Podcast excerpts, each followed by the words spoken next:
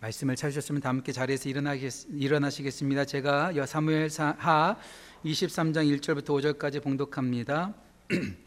이는 다윗의 마지막 말이라 이세의 아들 다윗이 말하며 높이 세워진 자 야곱의 하나님께로부터 기름 부음 받은 자 이스라엘의 노래 잘하는 자가 말하노라 여호와의 영이 나를 통하여 말씀하시며 그의 말씀이 내 혀에 있도다 이스라엘 하나님이 말씀하시며 이스라엘의 반석이 내게 이르시기를 사람을 공의로 다스리는 자 하나님을 경외함으로 다스리는 자여 그는 돋는 해의 아침빛 같고 구름 없는 아침 같고 비 내린 후에 광선으로 땅에서 우미 돋는 새풀 같으니라 하시도다.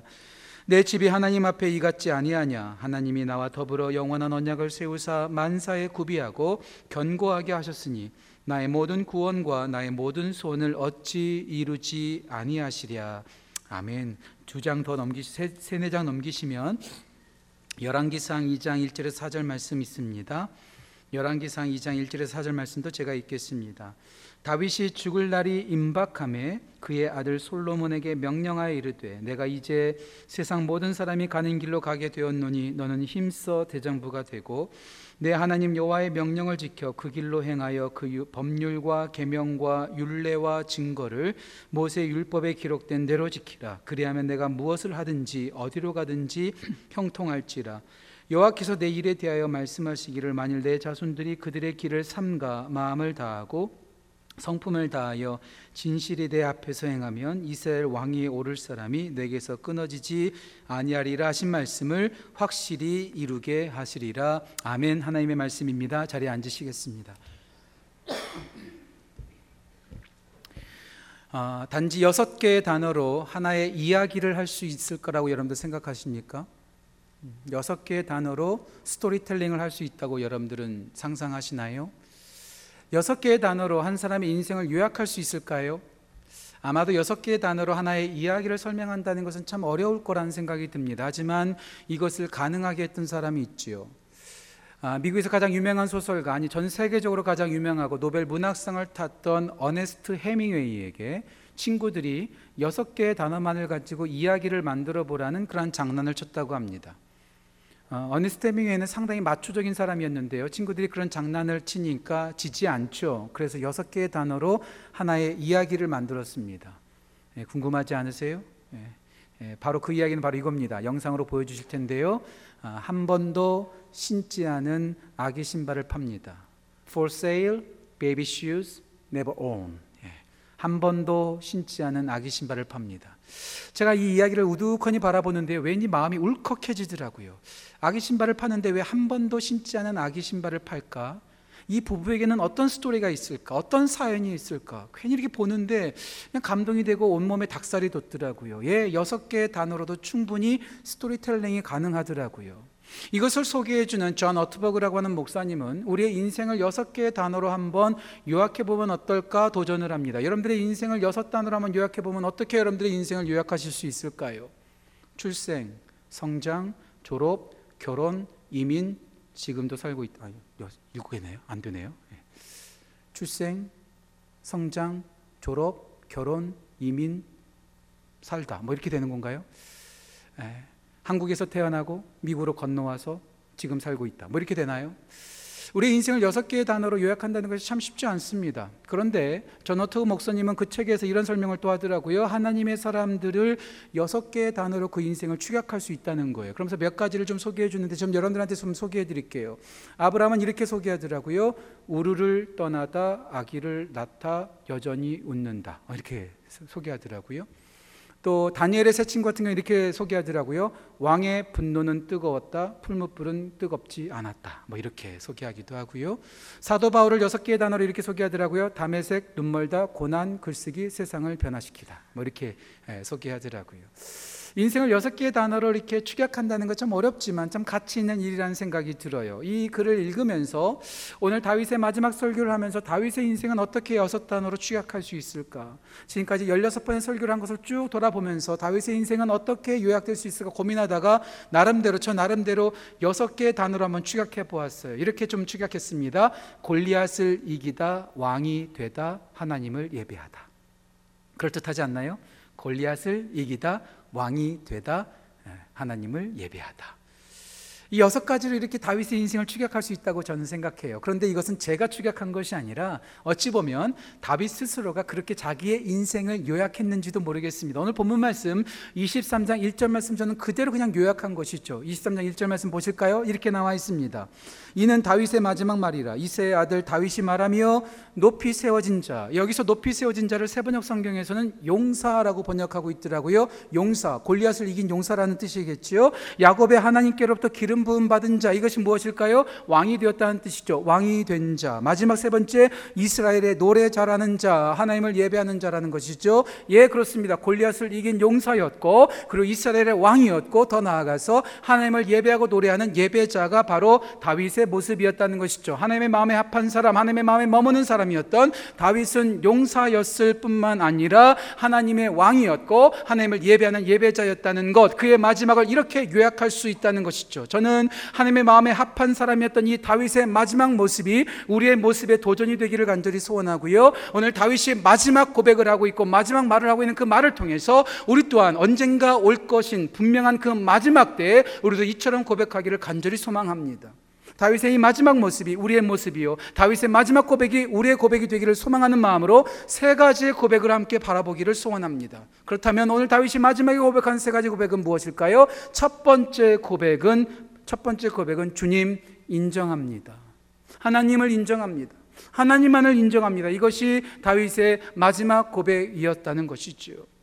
저는 오늘 여러분들한테 지금 방금 여섯 개의 단어만으로 여러분들 인생을 요약해 보면 어떨까 제안을 했습니다. 그런데 어떤 분은 여섯 단어도 많다고 하더라고요. 단 한 가지의 단어, 한 가지의 키워드를 가지고 살았던 사람이 성공을 했더라 말하는 사람들이 있더라고요. 그러고 봤더니 성공했던 사람들이 단 한 가지의 키워드를 가지고 인생 전체를 거기다 쏟아 부었기 까닭에 성공한 사람들이 참 많더라고요. 예를 들어서 설명한다면 라이트 형제 비행기를 만들었던 라이트 형제의 키워드는 비행기였습니다. 그래서 그들은 비행기를 만들기 위해서 100번 넘는 실패를 불구하고 포기하지 않고 드디어 비행에 성공했다는 것이지요. 토마스 에디슨의 키워드는 무엇이었을까요? 토마스 에디슨의 키워드는 불을 켜는 것, 전구였습니다. 그래서 그는 전구를 만들기 위해서 그 전구 안에 있는 그 필라멘트라고 하나요? 그 조그만 그것의 그 재료를 찾기 위해서 1600개가 넘는 재료들을 실험하고 또 실험하면서 불을 켜는 거에 집중했다는 거죠. 그래서 토마스 에디슨의 키워드는 전구였습니다. 빈센트 반 고흐의 키워드는 무엇이었을까요? 그것은 그림이었죠. 그는 그림을 너무나 잘 그리고 싶어서 그림을 잘 그리고 싶은 그 욕망 때문에 심지어는 물감을 먹기까지도 했다고 합니다. 그만큼 그의 키워드는 그림이었죠. 자, 그렇다면 여러분들의 인생의 키워드는 무엇이겠습니까?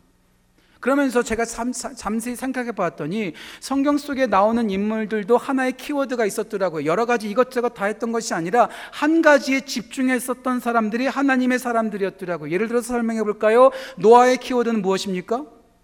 노아의 키워드는 방주죠. 아브라함의 키워드는 뭐죠? 아들입니다. 요셉의 키워드는 뭐죠? 꿈이고요.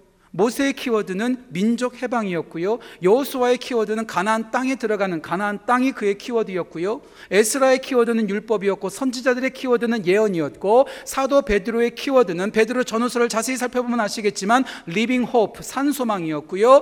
사도 요한의 키워드는 사랑이었고요. 사도 바울의 키워드는 믿음이었습니다. 각자 각자 키워드가 있었더라고요. 그리고 그 키워드를 따라서 하나님께서 주신 사명을 따라서 그들은 온 인생을 다 바쳤다는 것이죠. 그런데 그들의 키워드를 자세히 살펴보니까 그 키워드들이 다 다르지만 하나의 공통 분모가 있음을 발견하게 되었습니다. 무슨 공, 공통, 공통 분모일까요? 그것은 바로 하나님입니다. 노아가 만든 방주는 자기 살겠다고 만든 방주가 아니라 하나님의 구원의 방주였죠. 아브라함이 아들을 소망했던 것은 그의 육신의 아들이 아니라 하나님의 믿음의 조상이 되는 믿음의 아들이었고요. 요셉이 꿈꿨던 꿈은 자기 꿈이 아니라 하나님의 꿈이었고요. 모세가 꿈꿨던 민족 해방은 자기 민족이 아니라 하나님의 민족이었고요. 여호수아가 꿈꿨던 가나안 땅은 자기들의 땅이 아니라 하나님 나라였고요. 에스라가 꿈꿨던 율법은 하나님의 율법이었고 선지자들이 선포했던 예언들은 하나님의 예언이었고 사도 베드로가 꿈꿨던 소망은 하나님께서 주시는 소망이었고 또한 사도 요한이 말했던 했던 그 사랑은 하나님의 사랑이었고 바울이 강조했던 믿음은 예수님의 믿음이었죠. 모든 것이 하나님과 예수님으로 다 모아지는 것, 그들의 키워드는 단 한 가지 하나님이었다는 거예요. 자, 그렇다면 다윗의 키워드는 뭐였을까요? 전 다윗의 키워드는 단 한 가지였다는 생각이 들어요. 바로 예배죠, 예배. 자, 그렇다면 무엇을 예배하는 것일까요? 여러분 세상에 예배 참 많습니다. 돈을 예배하는 사람이 있고요. 성공을 예배하는 사람이 있고요. 어떤 직장의 포지션을 예배하는 사람이 있고요. 불교 신자도 부처를 예배하고요. 또한 이슬람 신자는 알라를 예배합니다. 모두 각자 각자 예배하는 대상이 달라요. 하지만 다윗의 예배 대상은 누구였을까요? 오직 한 분, 하나님 한 분이었다는 거죠. 그래서 다윗은 시편 27편 4절에서 그는 그의 한 가지 소망을 이렇게 말합니다. 내가 내가 여호와께 구하는 한 가지 그것을 구하리니 곧 내가 내 평생에 여호와의 집에 살면서 여호와의 아름다움을 바라보며 그의 성전에서 삼하는 그것이라 다윗이 소망했던 단 한 가지는 하나님 한 분을 예배하는 것이었습니다. 그의 한 가지의 키워드는 하나님을 인정하는 것이었고 하나님을 노래하는 것이었다는 것이지요. 예, 다윗 스스로 잘나서 그 자리에 올라간 거 아닙니다. 다윗이 스스로 잘나서 왕된 것이 아니죠. 하나님께서 그를 발견하셨고, 그를 세워주셨고, 그를 용사로 세워주셨기 까닭에 그가 오늘 이 자리에 있을 수 있었습니다.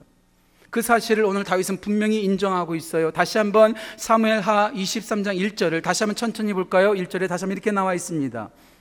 이는 다윗의 마지막 말이라 이세의 아들 다윗이 말하며 높이 세워진 자. 자, 스스로 높아진 게 아니에요. 누군가가 높이 세워 주셨어요. 예, 다윗은 스스로 높아진 것이 아니라 하나님께서 높이 세워 주셨다는 것을 인정합니다. 두 번째, 야곱의 하나님께로부터 기름 부음 받은 자 스스로 왕된 것이 아니라 하나님께서 사무엘을 통해서 기름 부어 주셨기 까닭에 왕이 되었다는 것. 내가 왕된 것이 아니라 왕으로 시켜 주셨다는 것을 인정하고 있죠. 세 번째, 이스라엘의 노래를 잘하는 자, 그가 노래 부르는 이유가 뭘까요? 노래 부르는 목적이 뭘까요? 자기의 마음을 고백하는 것이 아니라 자기 만족을 위해서 노래하는 것이 아니라 하나님 때문에 노래하는 것이죠. 하나님의 거룩한 이름 때문에 그들은 그는 예배했던 것이죠.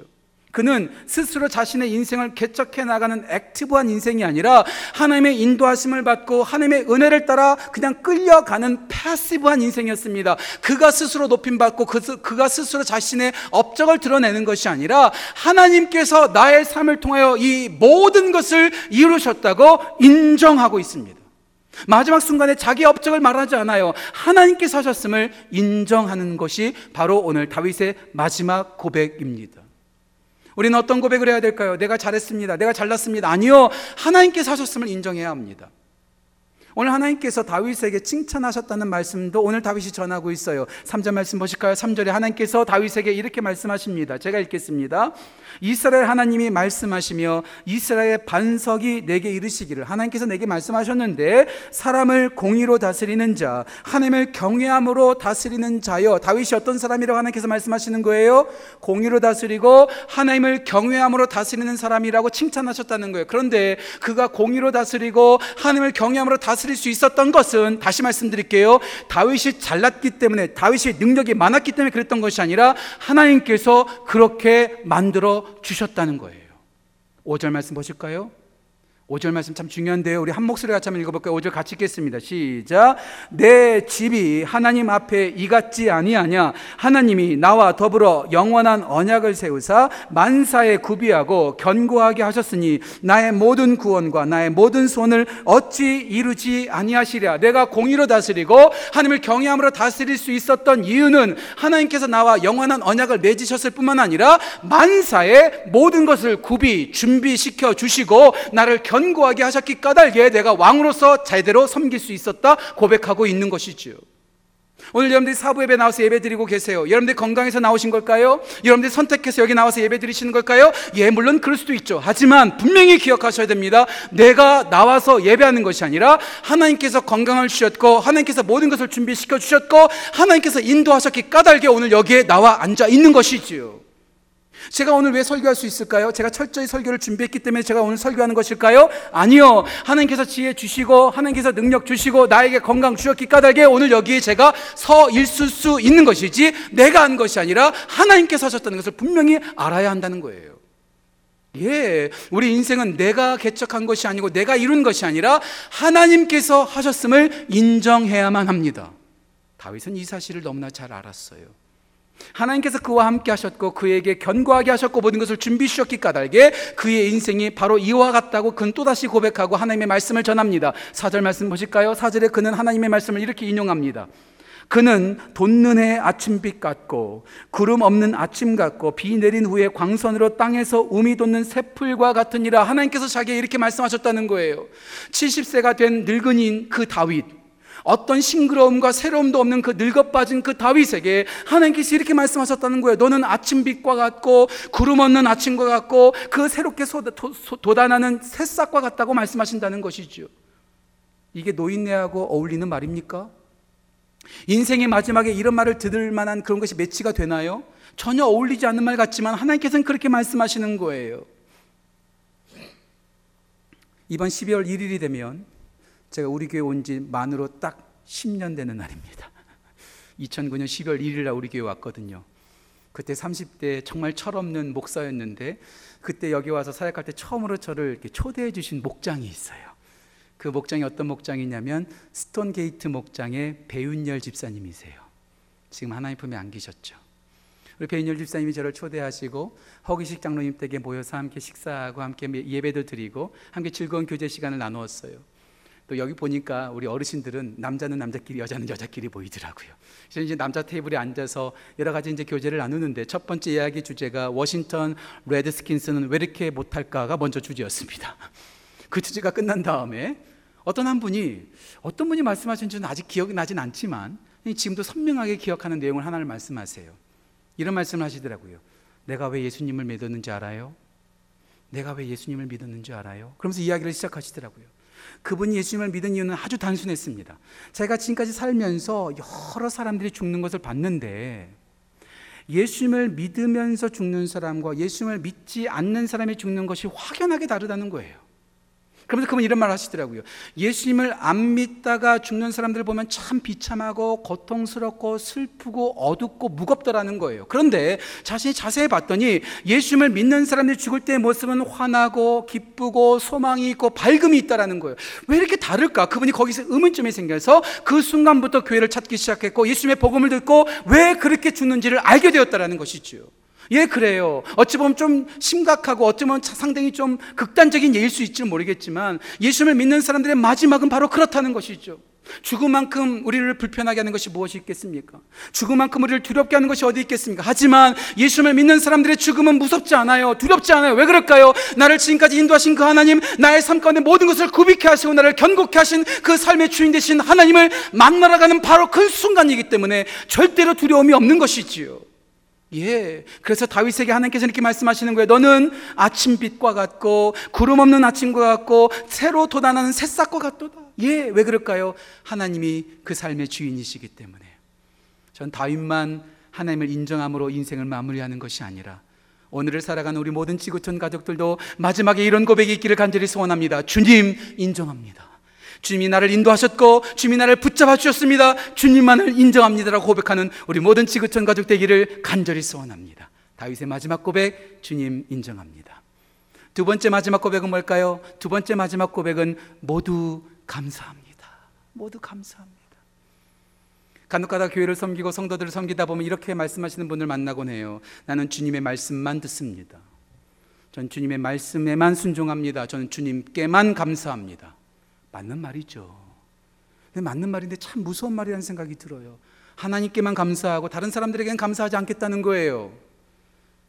정말 맞을까요? 저는 그렇게 생각하지 않아요. 하나님께만 감사하는 것이 아니라 하나님께 감사하는 사람은 하나님께서 허락하신 사람들에게도 동일하게 감사하는 사람이 되어져야만 하는 것이죠. 사도 바울을 보세요. 하나님께 감사했어요. 하지만 하나님께만 감사하지 않았습니다. 로마 교회 감사했죠. 에베소 교회, 빌립보 교회 감사했죠. 골로새 교회와 빌레몬에게 감사했죠. 더 나아가서 로마서 16장 4절 말씀 보면 사도 바울은 브리스길라와 아굴라에게도 감사합니다. 왜 감사했을까요? 사도 바울 자신을 위해서 자신들의 목까지 내어놓았던 사람이 브리스길라와 아굴라였기 때문에 그들의 충성과 그들의 헌신과 그들의 사랑에 감사하고 있는 거죠. 예, 그렇습니다. 하나님의 사람들, 우리 모두는요, 혼자서 여기까지 올 수 없는 사람들이에요. 누군가가 도와주었기 때문에 가족이 도와주고 친구가 도와주고 선생님이 도와주고 믿음의 동역자들과 영적 지도자들이 도와주었기까지 여기까지 왔으니 우리가 하나님을 인정하는 것과 동시에 하나님께서 허락하신 사람들에게도 감사의 마음을 전달하는 것 필요하다라는 거죠. 오늘 다윗은 하나님만 인정하지 않습니다. 하나님께서 허락하신 사람들도 인정하며 그들에게 감사의 마음을 전달하고 있어요. 오늘 본문 말씀은 아니지만 사무엘하 23장 8절부터 마지막 절까지 그와 함께 했던 용사들 37명의 이름들을 하나하나씩 열거하고 있습니다. 그 중에서는 특별히 자기가 목말았을 때 목이 마르다라고 말했던 그 이야기를 듣고 적진에 들어가서 우물물을 길러왔던 목숨을 길러왔던 세 명의 용사의 에피소드도 소개하고 있습니다. 거기서 끝나지 않죠. 어찌 보면 무명의 이름과 같도 같았던 30명의 이름을 하나 하나 하나씩 열거하고 있어요. 얼마나 고마웠으면 그랬을까요? 작년에 제가 에스라서 강해 설교를 하면서 수많은 사람들의 이름을 같이 읽었던 것처럼 오늘 다윗의 인생에 도움이 되었던 그 30명이 넘는 용사들의 이름 한번 읽어봤으면 좋겠어요. 오늘 여러분들 다시 한번 성경책을 펴보시겠어요? 사무엘하 23장입니다. 23장 24절부터 마지막 절까지 31명의 이름이 다 나와요. 얼마나 다윗이 거마했으면 이렇게 이름을 기록, 하고 있을까요? 제가 천천히 읽어드릴게요. 24절부터입니다. 요압의 아우 아사엘은 30명 중에 하나요.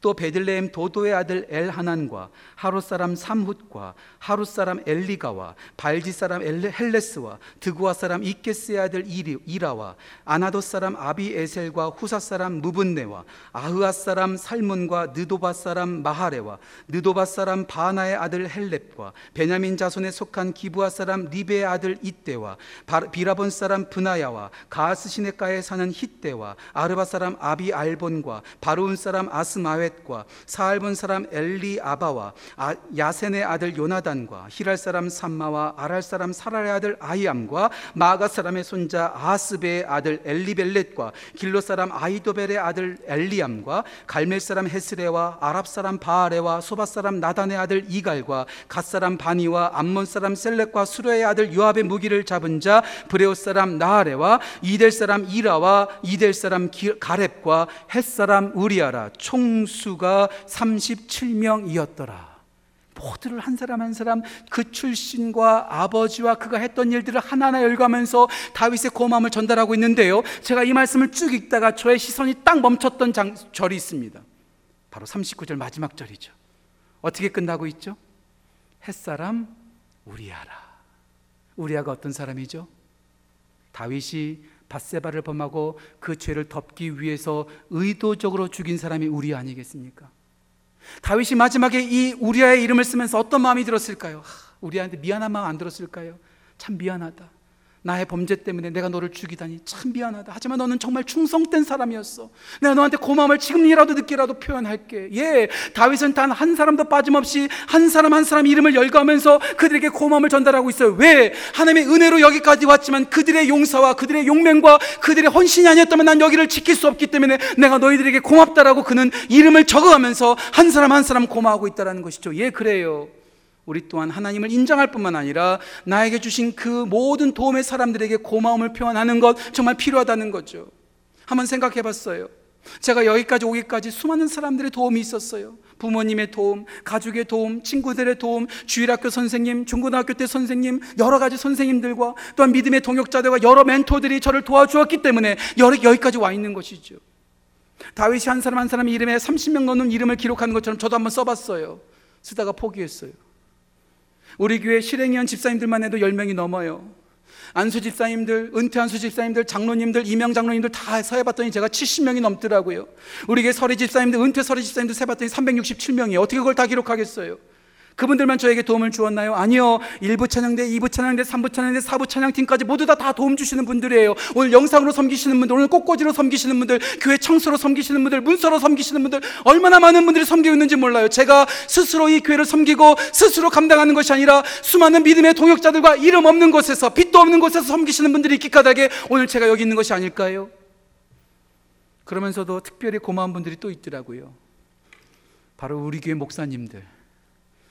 베이커 목사님, 강현찬 목사님, 장한중 목사님, 각대수 목사님, 최인돈 전도사님, 데이비 쿠차스키 전도사님, 캐티 전도사님, 얼마나 수많은 우리 베, 어, 대니얼 추 목사님, 얼마나 고마운 분들이 많은지 몰라요. 그러고 봤더니 오늘 제가 오늘 뻔뻔하게 설교하겠습니다. 미국에서 10월 달이 무슨 달인 줄 아세요? 인터넷에 찾아봤더니 이렇게 말하고 있더라고요. October is Pastor Appreciation Month. 알고 계셨어요? 10월 달이요. 미국은 목사님한테 감사하는 달이랍니다. 그리고 또 알아봤더니 그 중에서 오늘 10월 두 번째 주가 Pastor Appreciation Day. 엄마 고마우니까 어머니 날 만들고 아빠 고마우니까 고마우니까 아버, 아버지 날 만들고 어린이들 잘 자라고 어린이날도 만들었는데 왜 목사 날은 없는 거예요? 목사님들 오늘 하루쯤은 우리 목사님들 만나면 목사님 고맙습니다. 목사님 덕분에 여기까지 왔습니다. 기도해 주셔서 말씀 전해 주셔서 섬겨 주셔서 감사합니다. 아, 저와 함께하는 목사님 너무나 고마운 거예요 오늘따라. 왜 이렇게 내가 스스로 존재하는 것이 아니라 하나님의 은혜로만 여기까지 온 것이 아니라 하나님께서 허락하신 믿음의 동역자들과 집사님들, 권사님들, 장로님들, 주일학교 선생님들, 목사님들, 전사님들이 계셨기 까닭에 여기 와 있구나. 그들에게 우리의 감사의 마음을 전달하고 감사의 표현을 전달하는 것 우리가 아끼지 말아야 될 부분이라는 거예요. 다윗은 하나님만 인정하지 않았어요. 주님 인정합니다. 그리고 모두 감사합니다. 그것이 다윗의 고백이었습니다. 우리 또한 다윗이 고백했던 것처럼 우리도 우리에게 허락하신 하나님의 사람들에게 고마움과 감사의 마음을 전달하는 귀한 하나님의 사람들 되시기를 간절히 소원합니다. 주님 인정합니다. 모두 감사합니다. 마지막 세 번째 다윗의 마지막 고백은 이것이었습니다. 다음 부탁합니다. 다음을 부탁합니다. 많은 분들이 인생을 이렇게 비유하곤 합니다. 인생은 마라톤과 같다고요. 왜 그럴까요? 마라톤은 1등, 2등, 3등 하는 것이 중요하지 않아요. 마라톤의 가장 중요한 것은 완주하는 것입니다. 예, 천천히 가도 끝까지 완주하는 것이 바로 인생이기 까닭에 마라톤으로 비유하는 것이 맞다라고 저는 생각합니다. 하지만 저는 하나 더 여러분들한테 소개하고 싶어요. 인생은 마라톤과 같기도 하지만 동시에 이어달리기와도 같다는 생각이 들어요. 이어달리기. 400m 이어달리기 할 때 어떻게 하죠? 첫 번째 주자가 바톤을 들고 덜립니다. 그 바톤을 두 번째 주자에게, 두 번째 주자가 세 번째 주자에게, 세 번째 주자가 네 번째 주자에게 넘겨주는 것, 이 바톤을 이어받아서 달리는 이어 달리기와 같은 것이 우리의 인생이에요.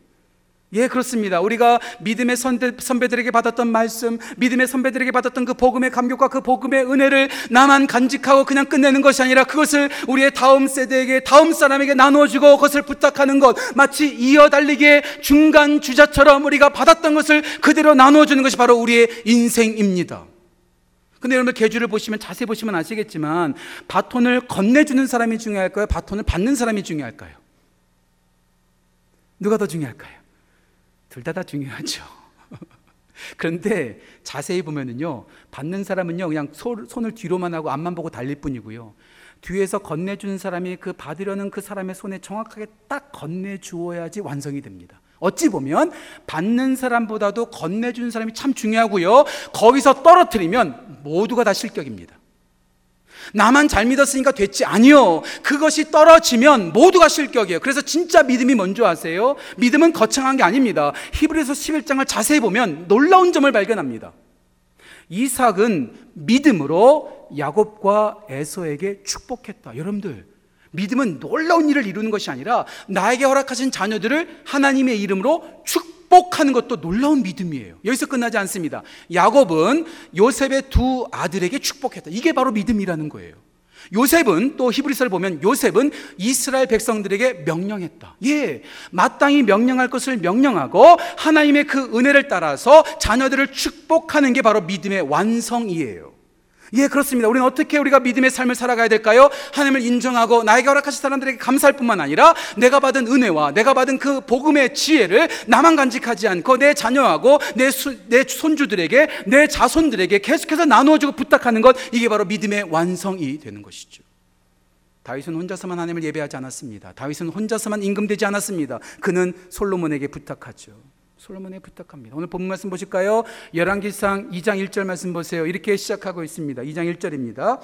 다윗이 죽을 날이 임박함에 그의 아들 솔로몬에게 명령하여 이르되 죽을 날이 임박했었을 때 솔로몬에게 그냥 권유하지 않습니다. 부탁하지 않아요. 명령합니다. 무엇을 명령할까요? 2절 말씀 보실까요? 2절 이렇게 나옵니다. 내가 이제 세상 모든 사람이 가는 길로 가게 되었노니 너는 힘써 대장부가 되라.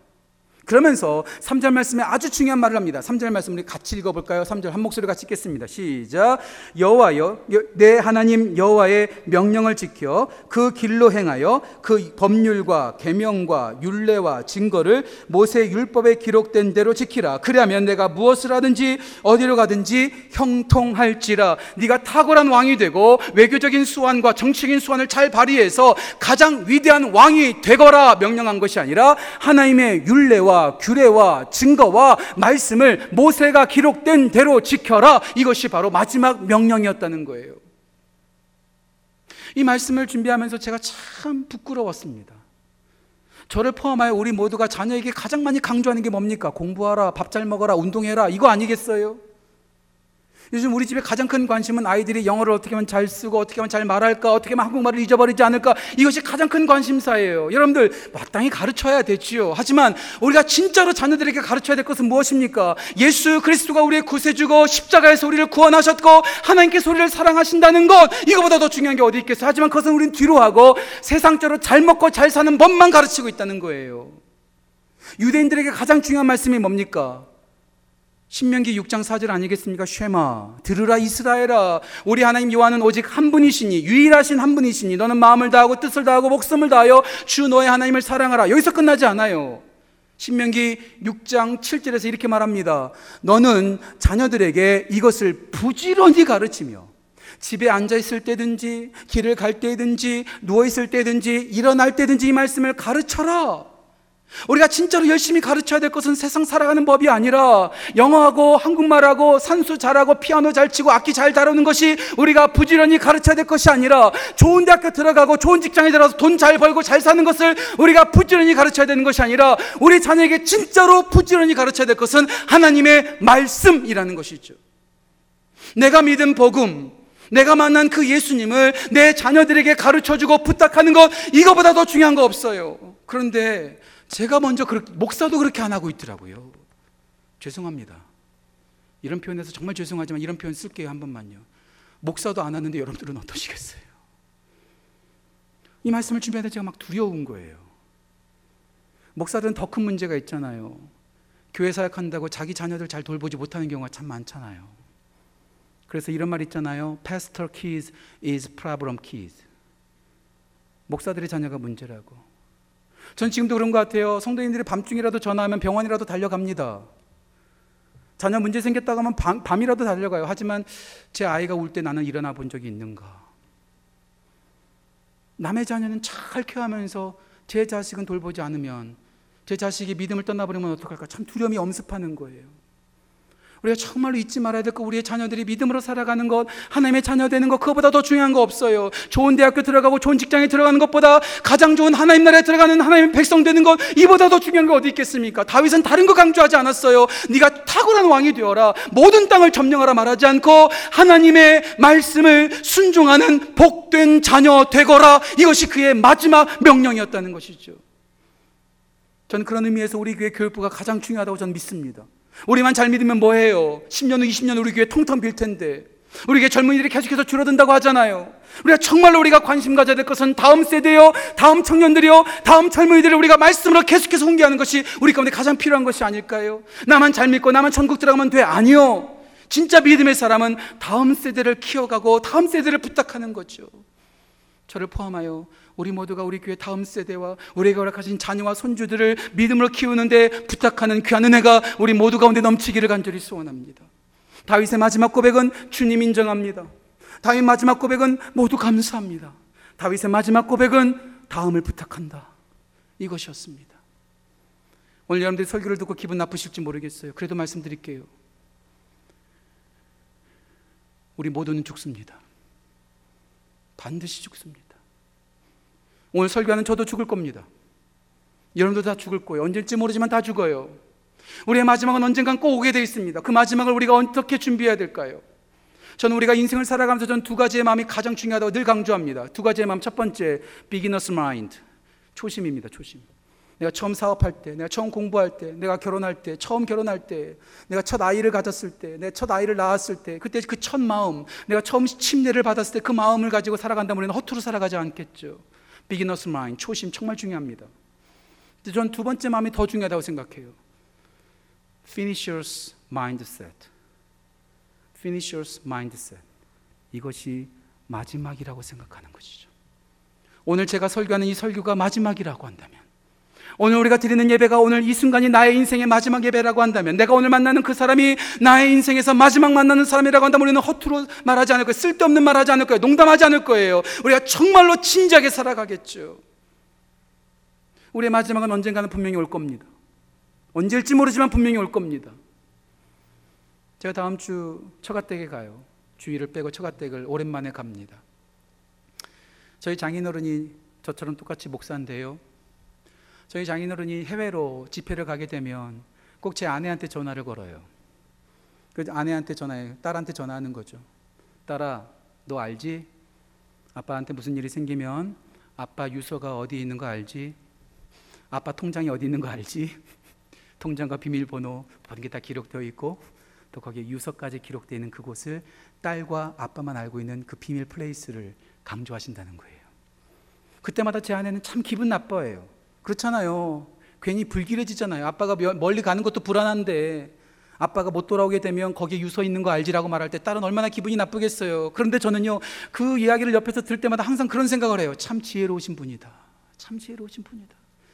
우리가 언제 죽을지 모르는데, 언제 우리가 인생을 마무리할지 모르는데, 그것을 미리미리 준비하시는 그 모습, 그 유언을 미리미리 써놓으신 그 준비하는 모습이 참 지혜롭다는 생각이 들어요. 예, 그래요. 우리 언제 마지막 올지 몰라요. 마지막 순간이 우리가 준비되지 않은 상황에 확올 수도 있어요. 그럴 때마다 우리가 허둥지둥 마지막을 마무리하는 것이 아니라 내가 마지막 순간에 어떤 고백을 하고 내 인생을 어떻게 요약할지에 대해서 우리는 한 번쯤은 생각해 봐야 되지 않을까요? 저는 오늘 설교를 시작하면서 여섯 가지의 단어로 여러분들의 인생을 한번 요약해 보라는 도전을 드렸어요. 그리고 다윗의 여섯 다윗의 인생을 여섯 가지의 단어로 요약해 드렸어요. 어떻게 요약해 드렸죠? 골리앗을 이기다, 왕이 되다, 하나님을 예배하다가 제가 요약한 다윗의 요약이었어요. 그런데 이 요약을 다윗이 들으면 별로 좋아하지 않을 것 같다는 생각이 들었어요. 왜냐하면 다윗의 가장 대표적인 시편, 시편 23편을 보면 다윗은 용사가 되었다는 것, 임금되었다는 것을 강조하지 않거든요. 여호와는 나의 목자시니 내가 부족함이 없으리로다. 내가 사망의 음침한 골짜기를 다닐지라도 해를 두려워하지 않을 것은 주의 지팡이와 막대가 나를 안위하시나이다.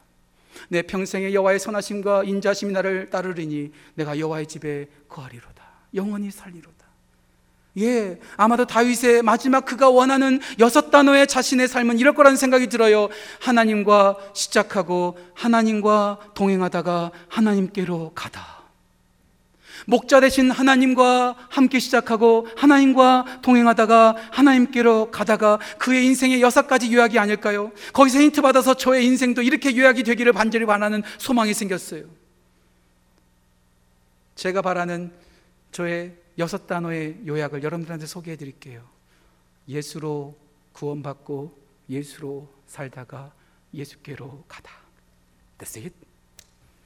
예수로 구원받고 예수로 살다가 예수께로 가다. 돈이 없어도 칭찬받지 못해도 떵떵거리는 과업 성취 많이 이루지 못했다 할지라도 예수로 구원받고 예수로 살다가 예수께로 가면 저는 만족할 것 같아요. 다윗의 마지막 고백처럼 제가 말씀드린 저의 마지막의 고백처럼 여러분들은 마지막에 어떤 고백을 하고 싶으십니까? 여러분들의 인생은 어떤 여섯 단어로 요약되기를 바라십니까? 기도하겠습니다. 이 시간 다 함께 일어나셔서 기도할 때 하나님 아버지 우리의 마지막이 복된 마지막 되기를 소원합니다. 다윗이 마지막까지 아름다운 고백을 했고 그의 마지막의 인생이 아름답게 요약되었던 것처럼 우리의 인생의 마지막이 복된 고백과 아름다운 요약으로 수놓아지는 귀한 하나님의 인생 될 수 있도록 인도하여 주옵소서. 함께 이 시간 한 목소리 함께 기도하며 접해 나갑시다. 기도하겠습니다. 하나님 아버지 감사합니다. 우리의 삶을 인도하여 주시고 여기까지 오게 하신 것 참 감사합니다.